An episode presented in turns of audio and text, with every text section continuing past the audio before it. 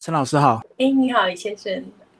好，那陈老师一开始把你个人背景介绍一下吧。呃，我大概就是在台湾读大学，然后到美国读研究所，二零零六年去读这样子。那大概花了六年的时间读比较文学跟电影理论的部分。这段时间大概就是在美国中西部，然后有到各个地方去旅游，然后大概花了六年的时间写完两本散文。然后有投呃一些《世界日报》的短文章这样子，对，那大部分写的散文就是呃，因为那时候读比较文学，所以我们学校有很多电影、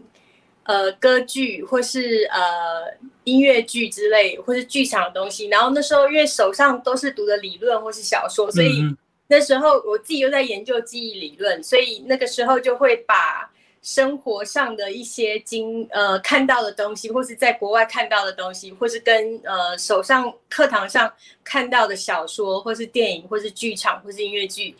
呃，就是一边写 paper，一边写论文的东西，一边写创作这样子。所以大概讲就是用。日记的方式来用比较文学性的手法来写嘛？对，就是因为大部分就是通常是比如说参加一个什么活动，或是看到一个什么表演展览，或是甚至说在咖啡厅，比如说坐在咖啡厅，然后看到旁边一个场景，然后就觉得哎，这个好像突然灵感就来了，然后就会把它写成一个比较创作性的东西这样子。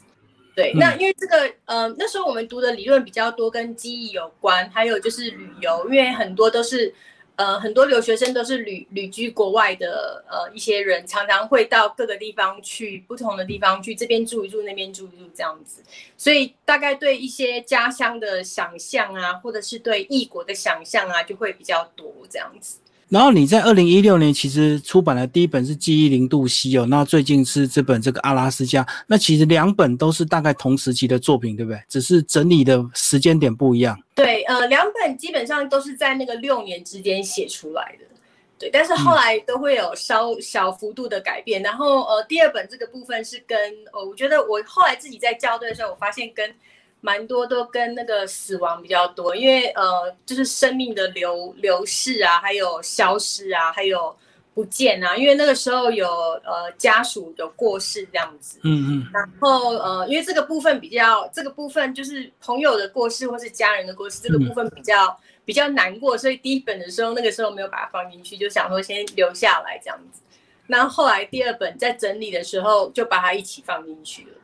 把比较难过的部分放在比较 后期来来来整理就对。我觉得第一本可能成熟度还不没有到那么那么大，对，因为第一本写的东西比较是怀念过去，那后来第二本的时候对一些死亡的看法或是生命流动的看法又不太一样了，因为已经过了更久了嘛。好，我们先请那个老师来谈一下。其实，如果你看完这本书，或者是大略翻过之后呢，其实你就会有一个这个比较大的疑问：里面写的那种对象感，那个他或女生的他到底是谁？这样到底是写给某一个朋友，还是很多朋友？因为我第一本书跟第二本书，呃，第一本书如果大家还记得的话，那个记忆零度 C，我是把它当零度，它零度 C，它其实是一个在水跟冰的的那个中间，它。一点就变成水，或差一点就变成冰了。那这个这个意象的意涵其实是指说，呃，我们对过去记忆的想象，就是比如说你七岁的时候，你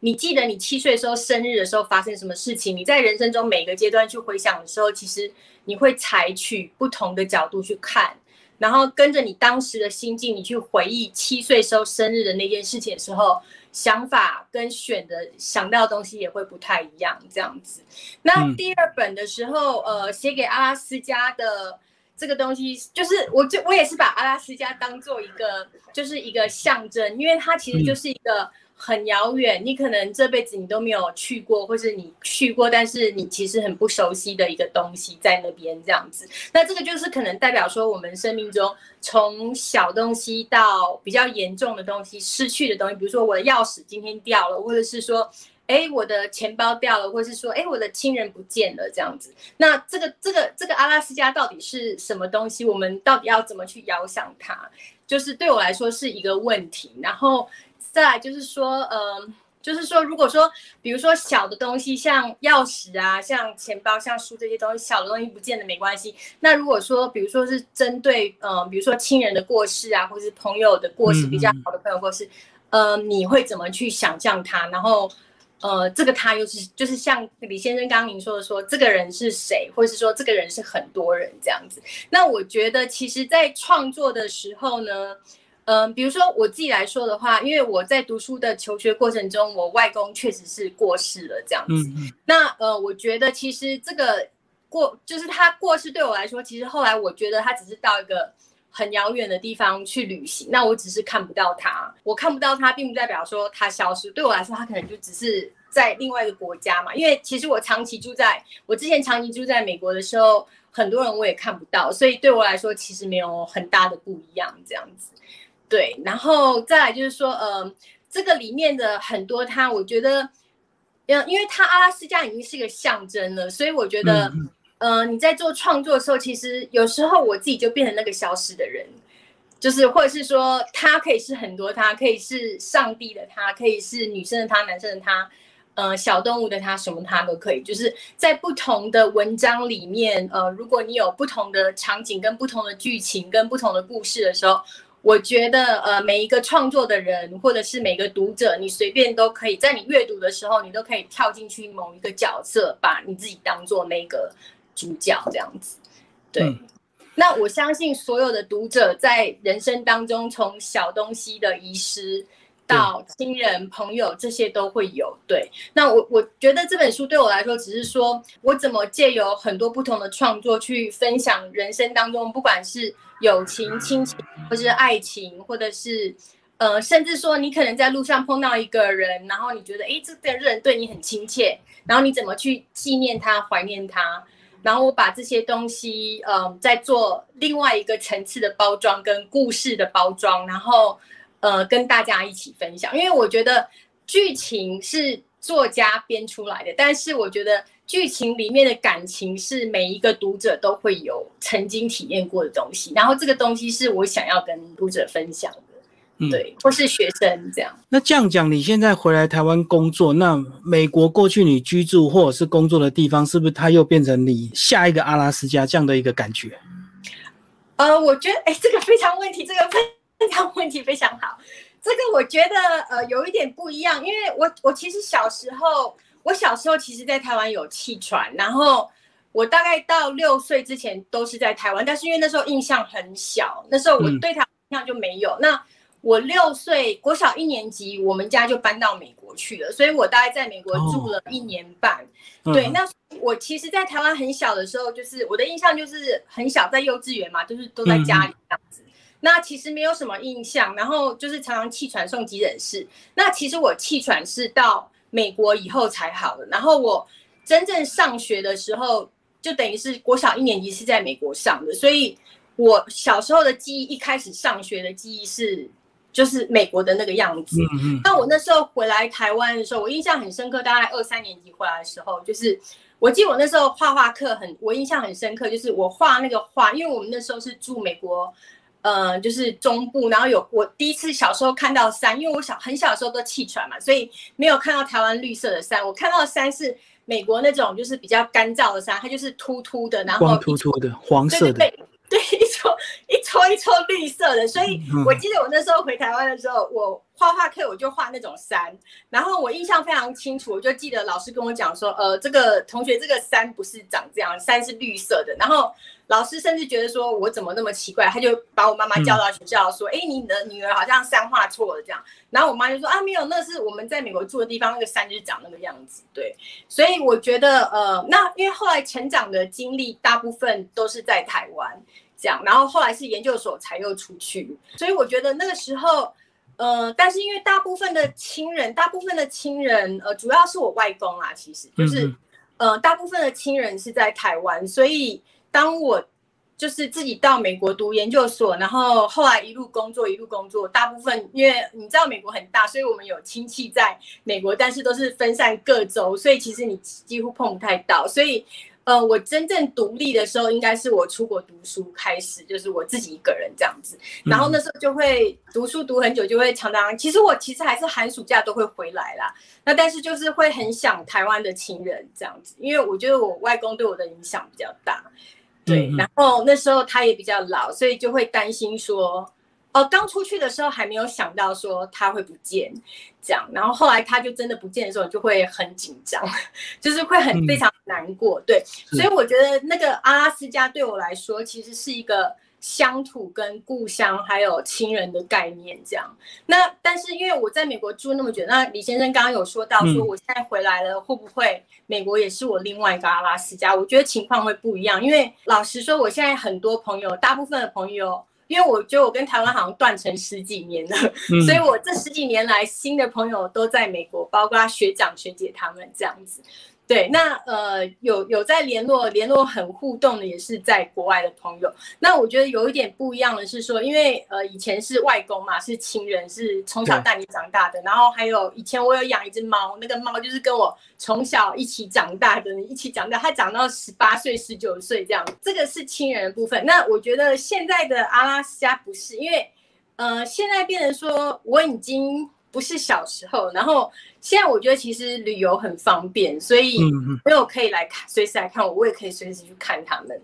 对，然后因为那时候出国的时候，想法就是说，哎，我就是赶快读完书，反正我亲人在家，然后我外公在台湾，我就是读完就回来。结果没想到说，哎，我 qualify 就是我资格博士资格考考完那个圣诞节，我外公刚好圣诞夜就走。嗯，对。然后那时候突然他走了，我就突然觉得说，哎，我不晓得我要回来干什么这样。然后找工作之后，对对对，我就好像失去那个回来的回来的那个原因了。对对对。然后那时候找工作就是呃，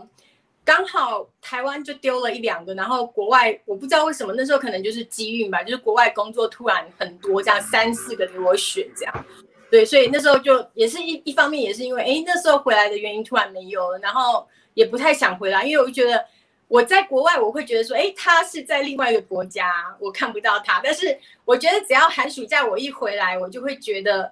我就知道说他不见了。对，嗯嗯，就是我就会知道说那个那个死亡的感觉对我来说是有感觉的，所以那个时候会有一种比较逃避的心情。所以那时候就是也是在国外就业，也是这个原因。那个阿拉斯加的话，我觉得大概是象征所有。读者或是所有人心里，如果有一个缺失，或是有一个对你很重要的人，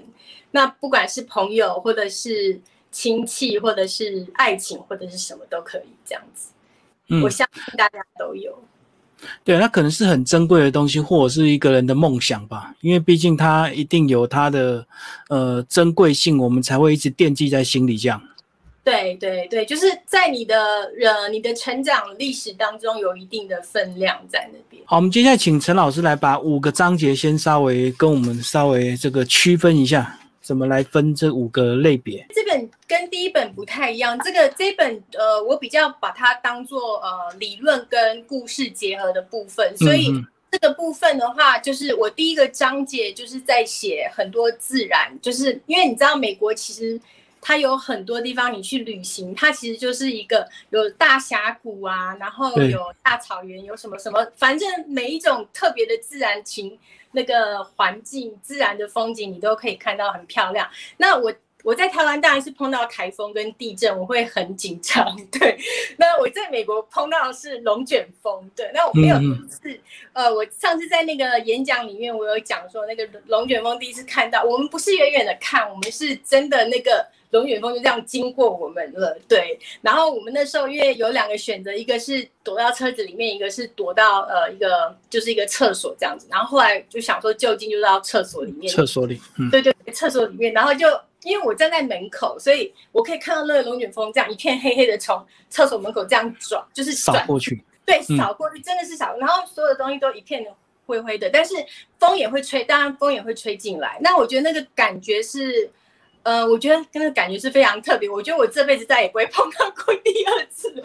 对，然后呃，那时候我就有一个想法，因为其实那个时候一方面是害怕，但是另外一方面你就会觉得说，怎么会有这种这么那种心动的感觉，或是像蝴蝶在肚子飞里面那种感觉？我觉得那个时候也不晓得怎么搞的，就是哎，我就想说，哎，这个是不是好像跟比较跟那种所谓的谈恋爱一见钟情类似这样？我不晓得大家经历过没有，或是有经历过没经历过。然后我那时候的感觉，我就在想说，这感觉如果真的是世界上有那种一见钟情，或者是你看到谁，你会让你很心动，然后，可是你又觉得说，哎，这个人不知道你跟他有没有未来，然后你又可能要年轻一点的时候，可能小朋友不懂事，就就就就就爱上了，就去谈恋爱。但是如果你的这个人可能，因为我觉得其实在国外你会碰到一些来自世界各头世界各地不同的人这样子，那呃，有的人可能就去谈了，那有的人可能像我那时候，我就觉得说我读完我就是要回台湾，所以。我连想我都不会想这样子，对，所以那个那个那种感觉就是说，你就觉得说，你就碰到一个好像会让你心动的人，但是你可能就觉得你们看不到你那个时期时间点不对，你就不会看不到跟他长远的未来。那每个人的选择会不一样，所以那个时候的选择就是说，呃，那可能就是我们是不是就。就这样看过去，让龙卷风这样过去就好了。那我就把 这个龙卷风的经验，把它写作了一个像爱情的，比较像一见钟情，就是人生当中，呃，大家会有那种一见钟情的感觉，就是比较没有思考那么多，你就是纯粹很纯粹的喜欢一个人，但是你不确定那个时间点对不对，然后可能当时的选择是，当时的选择是放弃，但是。最后的问题是，如果人生再来一次的话，比如说像现在那个 COVID nineteen 发生了，对，我们都不晓得会有多久，就是人生那么无常。那如果说再来一次的话，你就算知道可能没有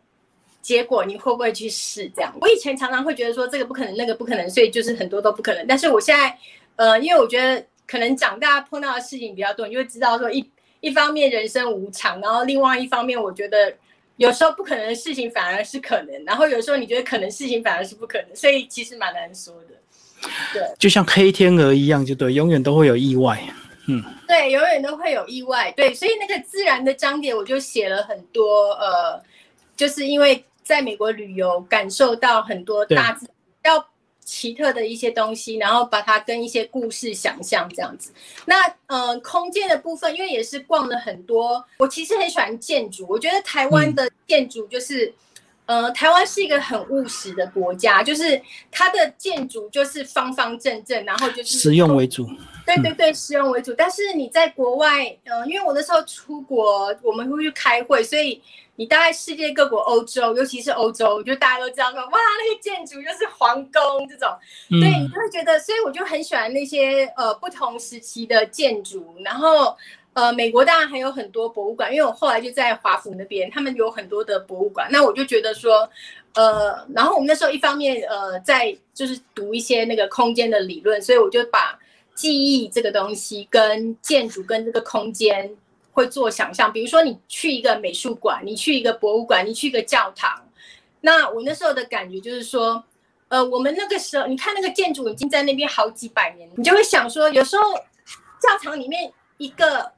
音乐，或者是建筑里面某一块瓷砖，或者是彩绘玻璃，你看到的时候，有时候我觉得会有那种莫名的感动，你就会觉得说，哎，那两百年前的人在这个同样一个位置在做什么事情？所以我就在空间的那个章节做了很多类似的想象，比如说就会想到呃，意大利的文艺复兴的时期的教堂里面，一个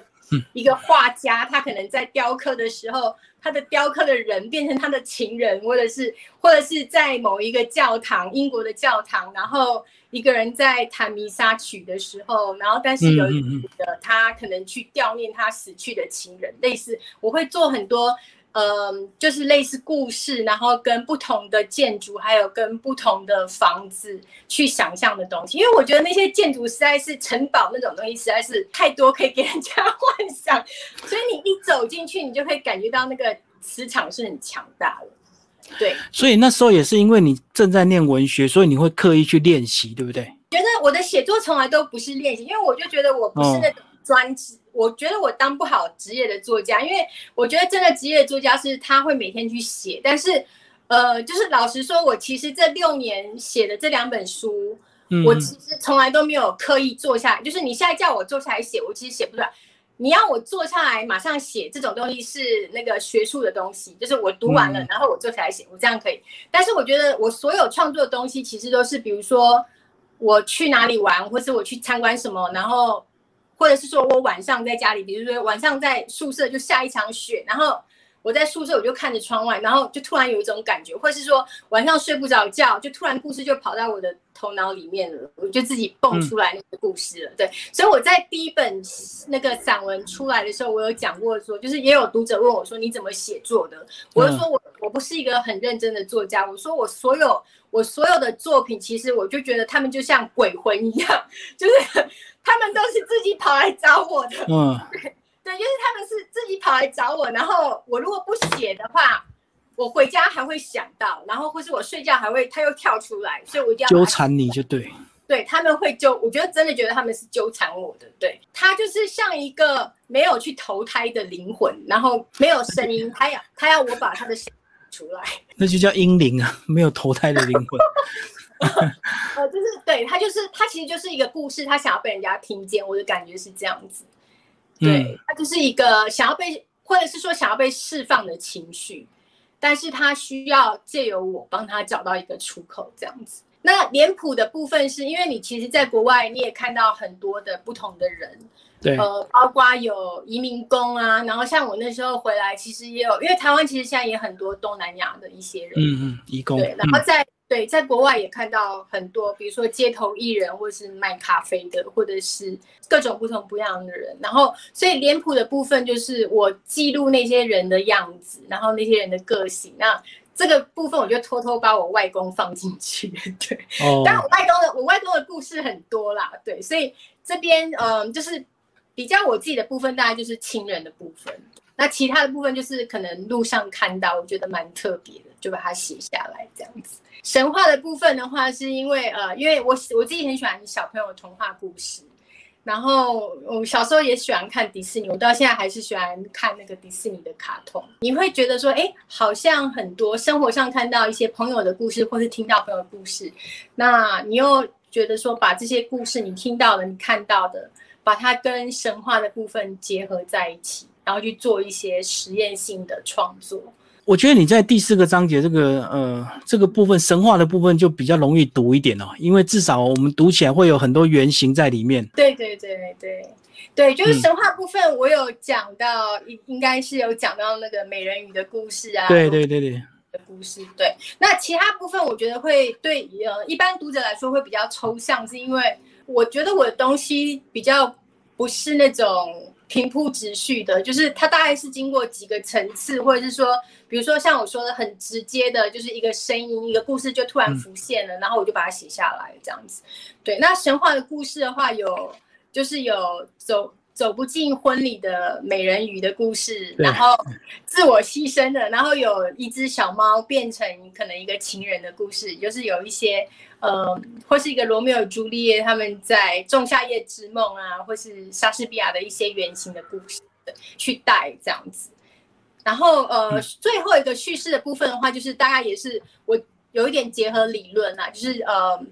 结合那个时间跟空间，很，因为我觉得很多事情的变化跟时间跟空间都有关系，还有旅游这个东西。最后一定要请你特别介绍这个书名的这一篇，对不对？为什么会特别选这个文章来做书名？写给阿拉斯加那个飞机前的那个他。你要听真的还是听假的？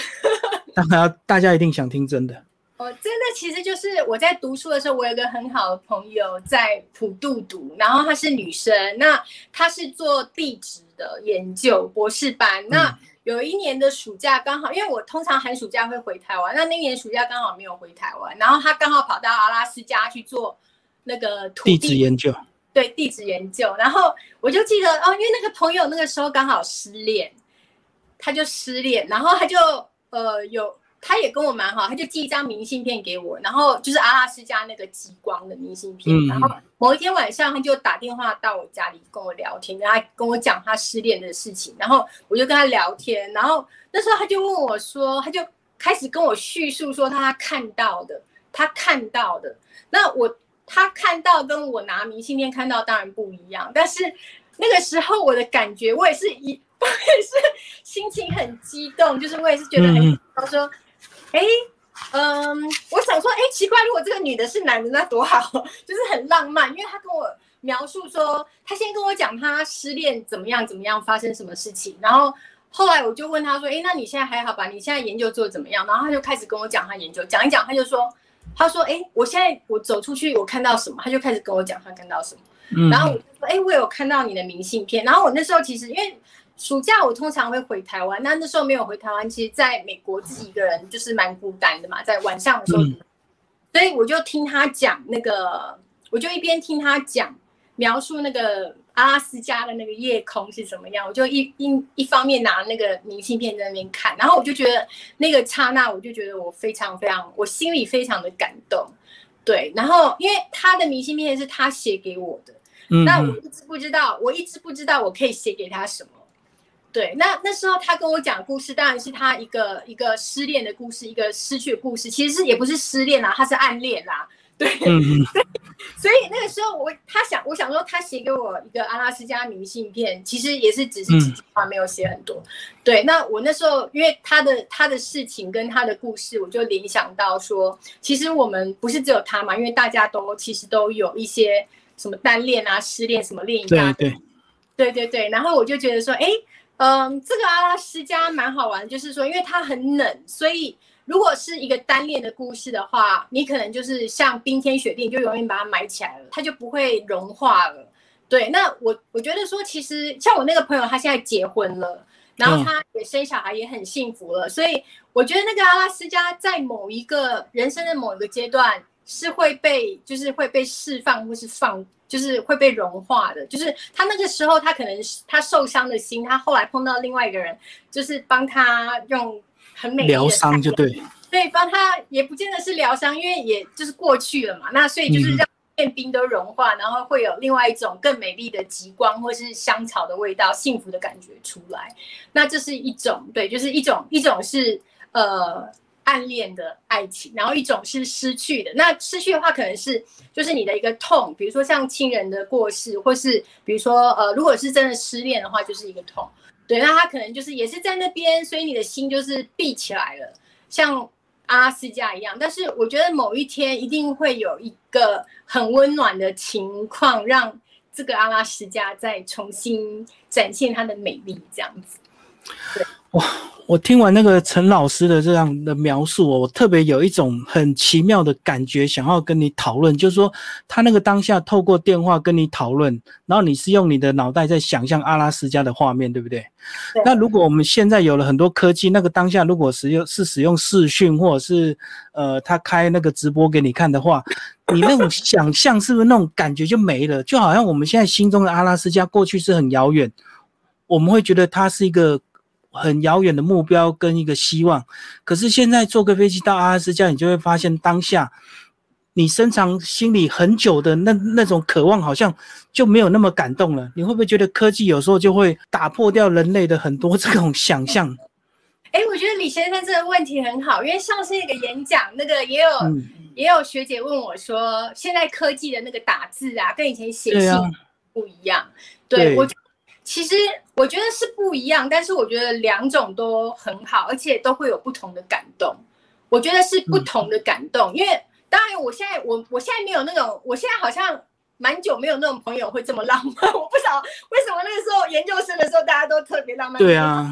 特别无聊。对，那现在的话可能呃哦，通常是跟家人啊，就是比如说哦视讯打开说，哎让你看一下我现在这边在怎么。这样子，但是那个我觉得那个感觉不一样。那可能，呃，我觉得要还要看你对象是谁，然后看你那个时候的心心境是谁。那我觉得其实其实就像小说跟电影一样，就是比如说你看文字看小说，你是你想象的，但是你看电影，它已经给你一个它的样子，确定的画面对对，我觉得是这样。那我觉得。我觉得感动都是会都是会有，只是是不一样的感动。那那个时候的感动，是因为我觉得加上我暑假通常都是回台湾，那那时候是自己很孤单在美国。那你想想看，一个孤单的人碰到另外一个孤单人在阿拉斯加，所以你才会怀念到现在。就是我也没有去过阿拉斯加，然后他跟我讲那个，我看到明信片的，跟他跟我讲的，其实还是，然后再加上我自己想象，想象，对我觉得其实很不一样，而且呃，主要是那个时候他的心情，对我觉得他的心情跟他的声调，他讲话的声音也是大量影响到我的心情。嗯嗯嗯，他的情绪影响到你的反应就对。对对对，然后某一个当下，我就突然觉得我也看到他在看的东西。对嗯嗯，那当然是也是我非常好非常好的那个姐妹淘这样子。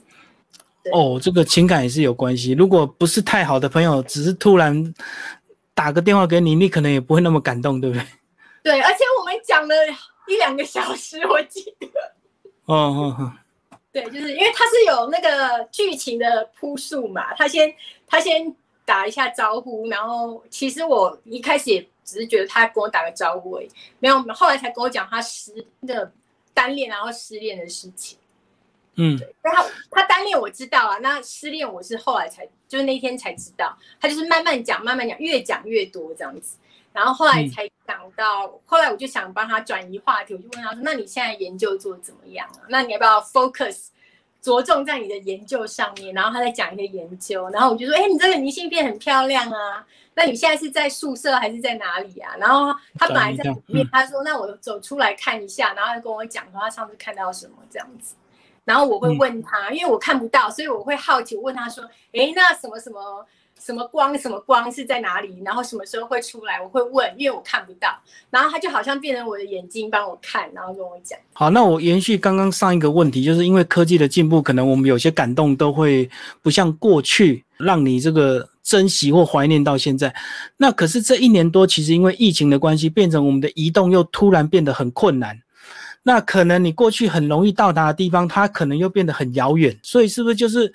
又会造成新的阿拉斯加这样的一个现象？本来是很平凡，你根本不会去珍惜它，或者不会去怀念它。可能连台湾的某个地方你都不能去，这样子，应该你的感触会更强吧？对，我觉得你这个问题非常好，我最近也在想这个问题。可是我觉得有一点最大，有几个地方不一样，因为我最近才想说，因为其实我们那个时候读研究所，其实都是要很沉静、很沉静的状态下才有办法研究跟写东西。那我自己回来台湾大概一年半，快两年了。嗯。然后我回来的感觉是，因为我觉得台北的步调非常的快，嗯，对。那我我在上一次就是呃访谈当中，我有跟大家讲到说，呃，大家有问我说你回来台北那写的东西会不会还是一样？我说我写不出来我以前那样的东西，因为我觉得台北的生活，我你就是忙到你已经就整个乱掉了。然后我觉得如果这个疫情是在美国遇到，跟台湾肯定不一样，因为。我觉得在台北遇到我，反而我最近我觉得这个月被关紧闭，我觉得我反而很高兴，因为我觉得，even 台湾是在三级警戒状态下，我走出去其实还是看得到人，而且那个人的那个数量跟我在国外其实正常状态下看到的是一样的。嗯哼，您您懂我的意思吗？我懂。对，就是我觉得我，然后我觉得，哎，这段时间我反而。沉静下来，不用每天这样忙忙忙忙到不知道自己在忙什么。然后我觉得我反而可以，就是静静的在家里，然后想一些东西，看一些书，然后上一些网课，呃，不用这么忙，跑来跑去跑跑，整天都在忙。然后我觉得我反而这一阵子静下来以后，我觉得我反而可以创作东西，反而又开始浮出来了。对我觉得之前反而太忙了。那我觉得台湾就是你忙到你去玩，或是你去工作，你都可以一直忙一直忙。但是我觉得这种玩法就是变成说，你参加旅行社，然后他帮你行程排得满满的，跟团。对，然后你走马看花，你什么都看到，但是你也什么都没有看到。但是我觉得国外的方式是慢到会让你知道每一个当下每一个空气的味道是什么，然后我觉得那种才是真的生活，你才会真的感觉到说。呃，我是存在的，然后我才会真的看清楚很多我应该看清楚的东西，不是在一片瞎忙里面就一直忙，一直忙，一直忙，就像那个小老鼠有没有那个老鼠滚轮嘛？我觉得台湾，我觉得我自己回来，我的感觉是，我就在，我就像在那个滚轮上的那只小老鼠，恶性循环。对，一直在滚，一直在滚，但是我一直想，我一直在滚，因为我想要滚到我的终点，但是我我没有，我完全没有看到说我在那个滚轮上我是滚不到终点，永远没有终点。嗯，对。那国外的状况刚好不是，国外的状况是很慢，所以你可以慢到你很多时间想事情，然后你可以知道你在做什么，这样子。当然也很无聊，无聊的时候也很无聊。所以这样讲，你在美国的当下的那个状态，你才写得出这两本。散文对不对？如果在台北，可能就写不出这样的感动跟感觉，因为在美国那个当下，你等于是都五官很敏感。而且我我其实觉得自然非常重要，就是我觉得，嗯，像我在国外，我刚去的时候，我很我我我其实刚研究所刚去的时候，我其实蛮不习惯的，因为。我就是从小就是台北人嘛，然后就是反正就是新一区、新一区、信义区这样子，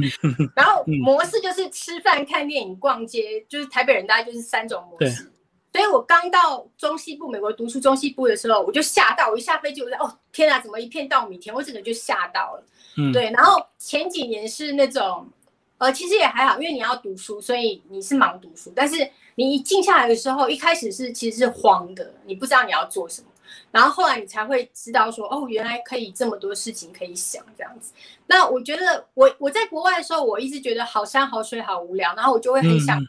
很想念台湾的一些繁华。然后但是我发现我回来这两年的时候，我反而一有空我就会，像我以前从来都不会往郊外跑，但是我后来发现，因为我最后几篇在写旅游，我就说我们在旅游，人在旅游的时候，我们一直以为。我们会看所有美丽的风景，但是当你旅游的时间变长的时候，你后来最后才会发现说，原来不是你看片旅游的风景。而是你变成那个风景的一部分了，它已经影响到你了。所以我觉得我回来台湾以后，我反而跟我自己以为我很台，就是我很台湾。对，就是我我一直觉得，哎，美国怎么那么无聊，都没有什么 shopping 什么。然后我一有空就想要去 shopping mall。但是我其实我自己长期住在中西部，然后长期住在 BC 那边的郊区，就是海边，就是海边这样子。然后我回来的时候，我就发现说，哎，我后来发现说我我我真的回来以后，我没有那么喜欢。呃，因为我工作是在市区嘛，嗯，学校是在市区，然后我后来才发现说，天哪，我没有，我其实也没有那么喜欢在市区，然后我反而会就是像您刚刚说那个阿拉斯加，我觉得它已经它已经影响到我了，因为我反而一有空，我就会想要往郊外跑，然后这个不是这个不是刻意的，这个就是可能是你说呃平衡吗，balance 吗，或者是说。我本来以为我不会被他影响到，但是他其实已经变成我的一部分了，就内化了。对，他其实已经内化了。对。对啊，所以我在想，我说我刚刚问你说你有没有刻意的去创作，因为你是学文学的，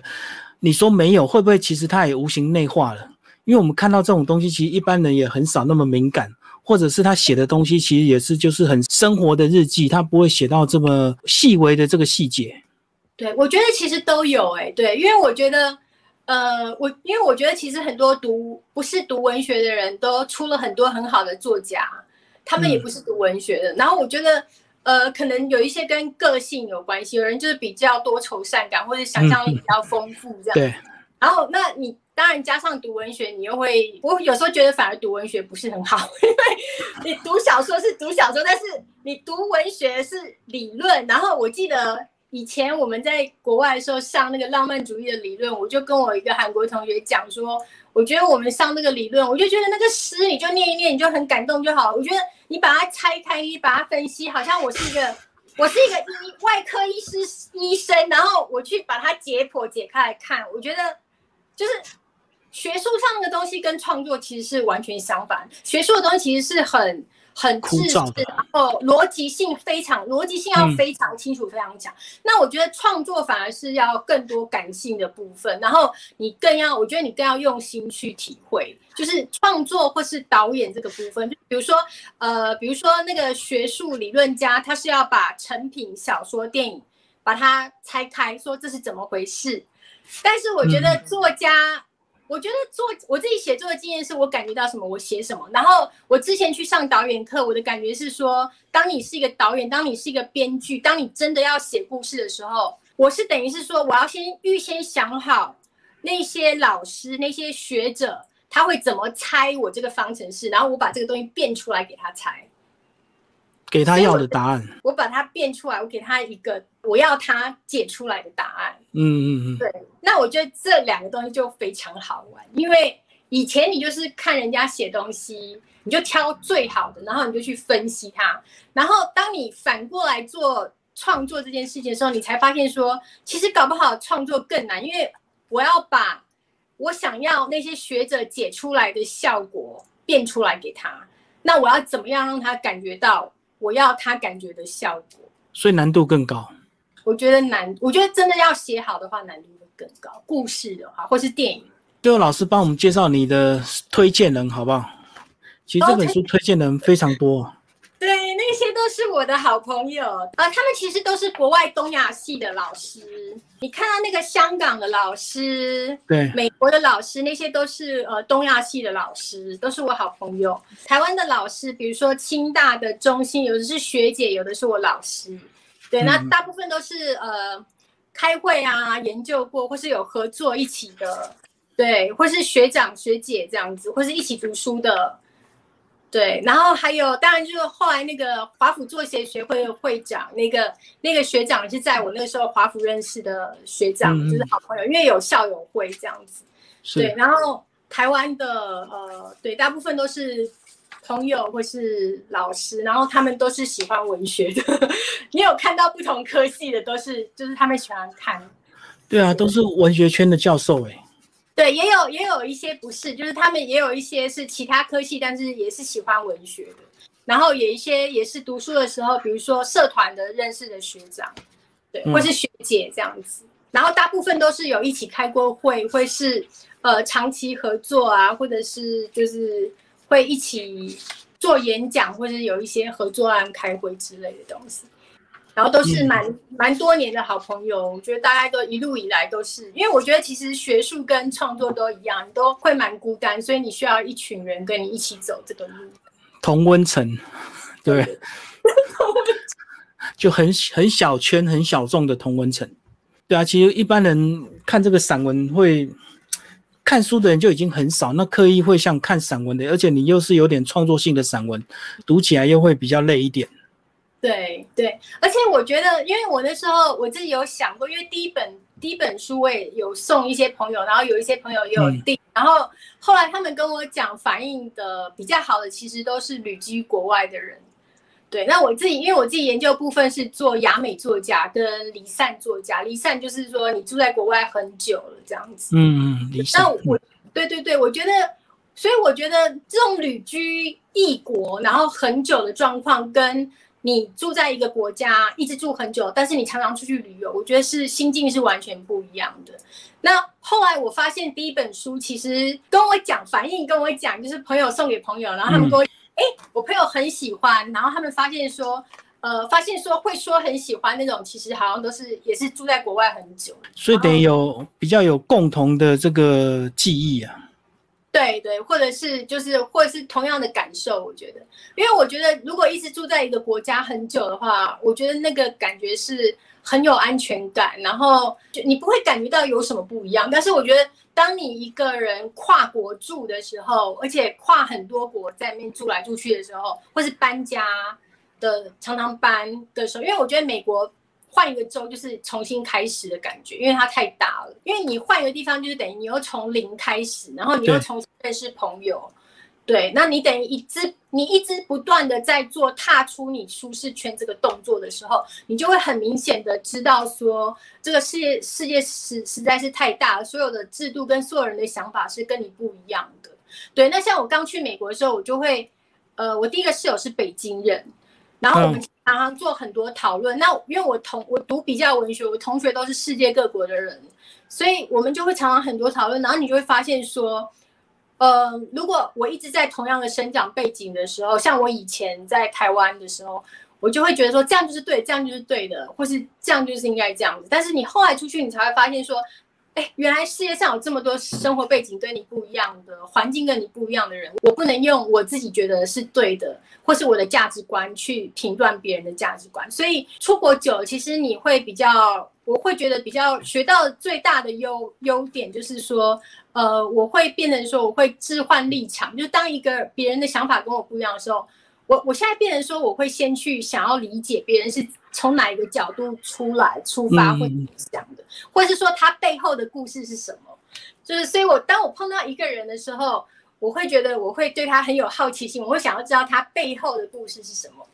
不是把我身上的故事或是我的价值观把它放到他身上去评断他或是评论他。就比如说一个人他讲了什么话，或者他做了什么事。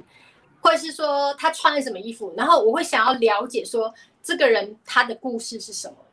刚讲到好奇心，那它反而是一个这个创作非常重要的一种心态，对不对？对。因为当你了解之后，无形中它又可能变成你很多这个文章故事的原型。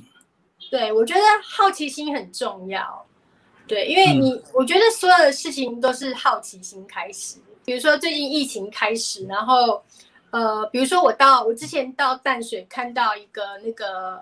就是一个土耳其卖冰的人。哦，他会一直刷刷刷那个冰棍，对对对，可能大家都看过。然后我记得我以我刚回台湾的两年前，我看到他是很高兴，然后我还跟他买，然后他的冰都还掉不下来。对对对对。前阵子我又去了一次，然后我就看到那个已经是三级警戒封锁，那。呃，大部分的店都关了。那你想想看，戴口罩不可能吃冰，然后那个老板是还在卖，我觉得他是唯一一两家还开的店。然后他的，因为他我记得我以前对他印象就是很高兴的一张脸。然后我那时候看到他的脸就是愁眉苦脸。然后我那时候就想说，这么热的天气，但是大家都戴口罩，怎么可能去跟他买冰？对，对，所以就马上就开始浮出一堆 故事。会想要写他，他可能就是有他不得已的空间嘛，不然其实很多人如果积极的话，他反而就干脆停下来，直接去做一些线上学习，这样。像老师是不是也做了很多线上学习？对对对，会有很多不得已的，我觉得会有很多不得已的人。然后像我也是昨天去，因为我们那个捷运站会有个婆婆在卖玉兰花，嗯，然后我好一阵子没看到她，昨天出去看到她，然后。他以前都是两小束卖五十块，他昨天突然变六十块，然后他给我一束玉兰花，那个花其实已经有一点枯了，然后叶对，然后叶片其实掉下来，然后他还用那个胶带把它绑起来，嗯嗯，但是我还是拿了，因为我想说他把它绑起来，他一定有他绑起来的理由，可能就不得已嘛，然后卖不掉嘛，只好将就啊。对，那其实也是真的是蛮多，所以我才去买，不然我怎么还是这么多？是是，好，我们今天非常感谢我们陈以杰老师为大家介绍他的新书《写给在阿拉斯加的》。好，谢谢老师。好，谢谢。